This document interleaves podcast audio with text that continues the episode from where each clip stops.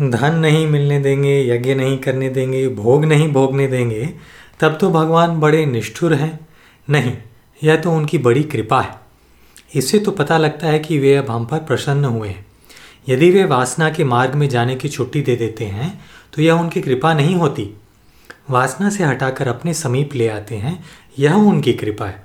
वासना तो प्रभु से दूर हटाकर संसार में ले जाती है। वे अपने से दूर जाने दें, तब उनकी कृपा कैसे हो सकती है? इस कृपा को त्यागी लोग पहचानते हैं कि हम तो फंसने ही जा रहे थे, प्रभु ने बचा लिया। जिस पर मैं कृपा करता हूँ, उसके धन का धीरे से हरण कर लेता हूँ। निर्धन होने पर उसे सगे संबंधी त्याग देते हैं। निर्धनता का दुख उसे पहले से था ही। स्वजनों के त्याग से दुख और हो जाता है। धन प्राप्ति के लिए प्रयत्न करते हैं तो मैं उसे सफल नहीं होने देता। इस प्रकार उद्योग व्यर्थ हो जाने पर जब उसे धन की कामना से वैराग्य हो जाता है, तब वह मेरे भक्तों, संतों का सत्संग करता है। तब मैं उस पर कृपा करता हूँ, उसे अपना बना लेता हूँ। अतः भगवान यदि थोड़ा कुछ छीन लें तो दुखी नहीं होना चाहिए। दुखी तो तब होना चाहिए जब घर में अन्याय का पैसा आवे। सोचना चाहिए, यह घर में विपत्ति का दूत आ गया। धन गया, उस दिन दुख का कोई कारण नहीं है।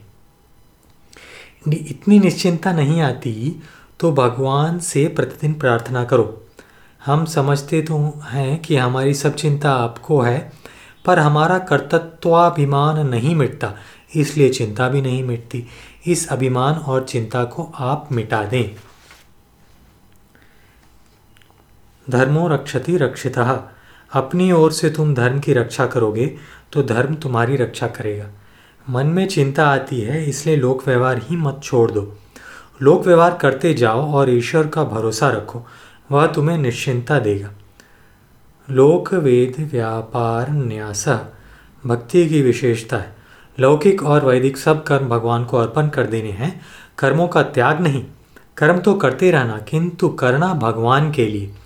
एक व्यक्ति ने वकालत त्याग दी और साधु बनने ऋषिकेश चला गया।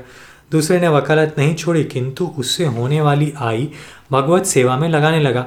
उसे कर्म करते समय भी स्मरण रहता है कि वह कर्म किसके लिए करता है। लोक व्यवहारों ना है यह।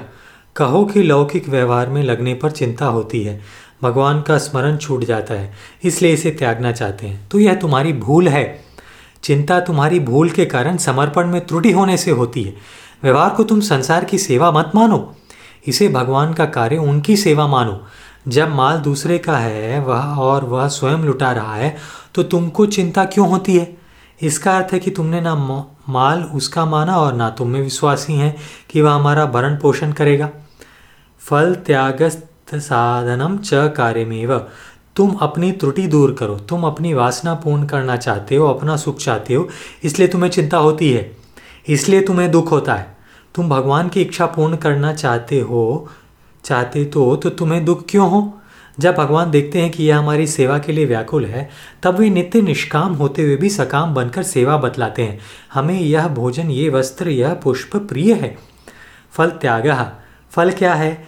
जब हम सब कुछ काम, जब हम कुछ काम बाहर करते हैं, तब उसका प्रभाव हमारे मन पर पड़ता है। जैसे किसी दीन को दान किया तो मन में प्रसन्नता आई, किसी को गाली दी तो पीछे मन में ग्लानी हुई, यह फल है।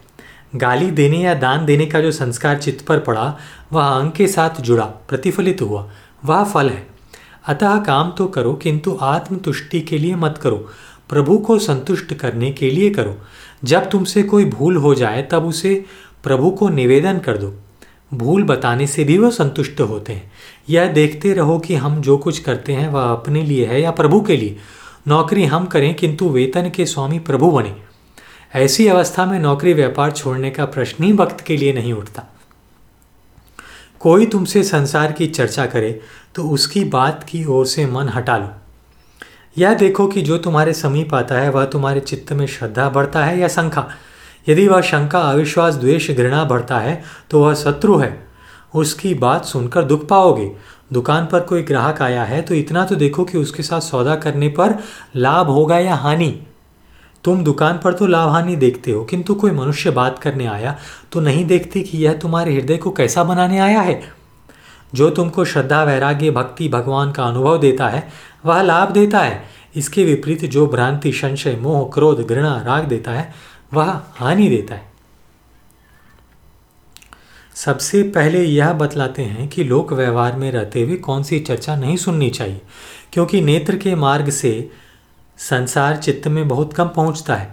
अधिक बातें चित्त में कर्ण के मार्ग से ही पहुँचा करती है, इसलिए श्रवण पर प्रतिबंध लगाना बहुत आवश्यक है।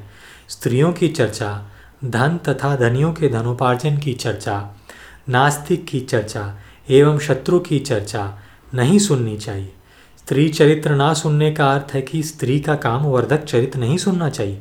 इसी प्रकार स्त्रियों को पुरुषों का काम वर्धक चरित्र नहीं सुनना चाहिए।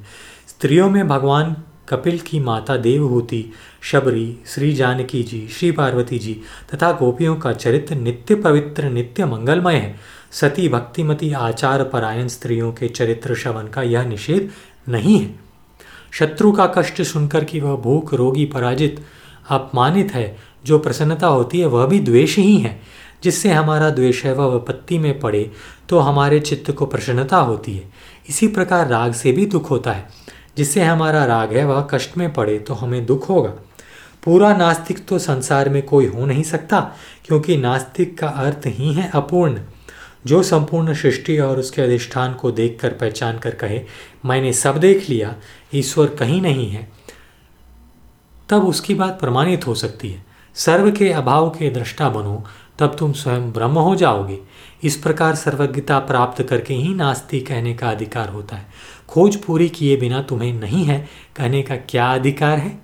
इसलिए नास्तिक का अर्थ है भटका हुआ, संशयग्रस्त। उसका चरित्र उसकी चर्चा सुनोगे तो तुम्हारे चित्त में भी संशय आवेगा तुम्हारे मकान में कोई अपनी गंदी नाली डाले अपना कचरे का टब तुम्हारे कमरे में उलटना चाहे तो क्या उसे ऐसा करने दोगे? तब यदि कोई अपने चित्त की समूची गंदगी तुम्हारे कानों के मार्ग से तुम्हारे चित्त में उड़ेल देता है तो इस पर तुम प्रतिबंध क्यों नहीं लगाते? इसका अर्थ है कि तुम्हें अपने हृदय की स्वच्छता से उतना भी प्रेम नहीं है, जितना अपने कमरे की स्वच्छता से। स्त्री धन नास्तिक शत्रु की चर्चा करें तो उसे मत सुनो। जो अपनी ओर से इनकी चर्चा करे, वह तो साधक ही नहीं है। अभिमान, दम्भ आदि का त्याग करना चाहिए। जो सांसारिक वस्तु को प्राप्त करके हर्षित होता है, उसे गर्व आता है और गर्व आने पर धर्म का उल्लंघन होता है। अभिमान ही हमारे हृदय में ईश्वर को नहीं आने देता। हम बड़े विद्वान, बड़े तपस्वी, बड़े सुखी, बड़े धनी, बड़े अधिकार संपन्न, बड़े बड़े बड़े, यह अभिमान है। जिसे अपने दोस्त दिखने लगे, समझो कि उसका कल्याण शीघ्र होने वाला है। क्योंकि समस्त आचार उस परमात्मा को अर्पित कर दिए हैं, इसलिए काम, क्रोध, अभिमान आदि भी उसी से करना चाहिए। शौच, स्नान, भोजन, शयन तुम क्यों करते हो? अपने लिए करते हो या ईश्वर के लिए? शौच, स्नान इसलिए कि शरीर शुद्ध, निर्विकार रहेगा तो भजन करेंगे। भोजन इसलिए कि भजन की शक्ति बनी रहे।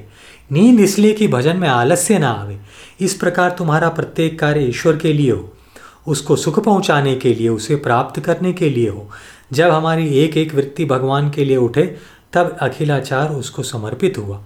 मन में क्रोध आता है तो कहो, भगवान, अब तुम्हारी मेरी लड़ाई होगी। भगवान, क्यों?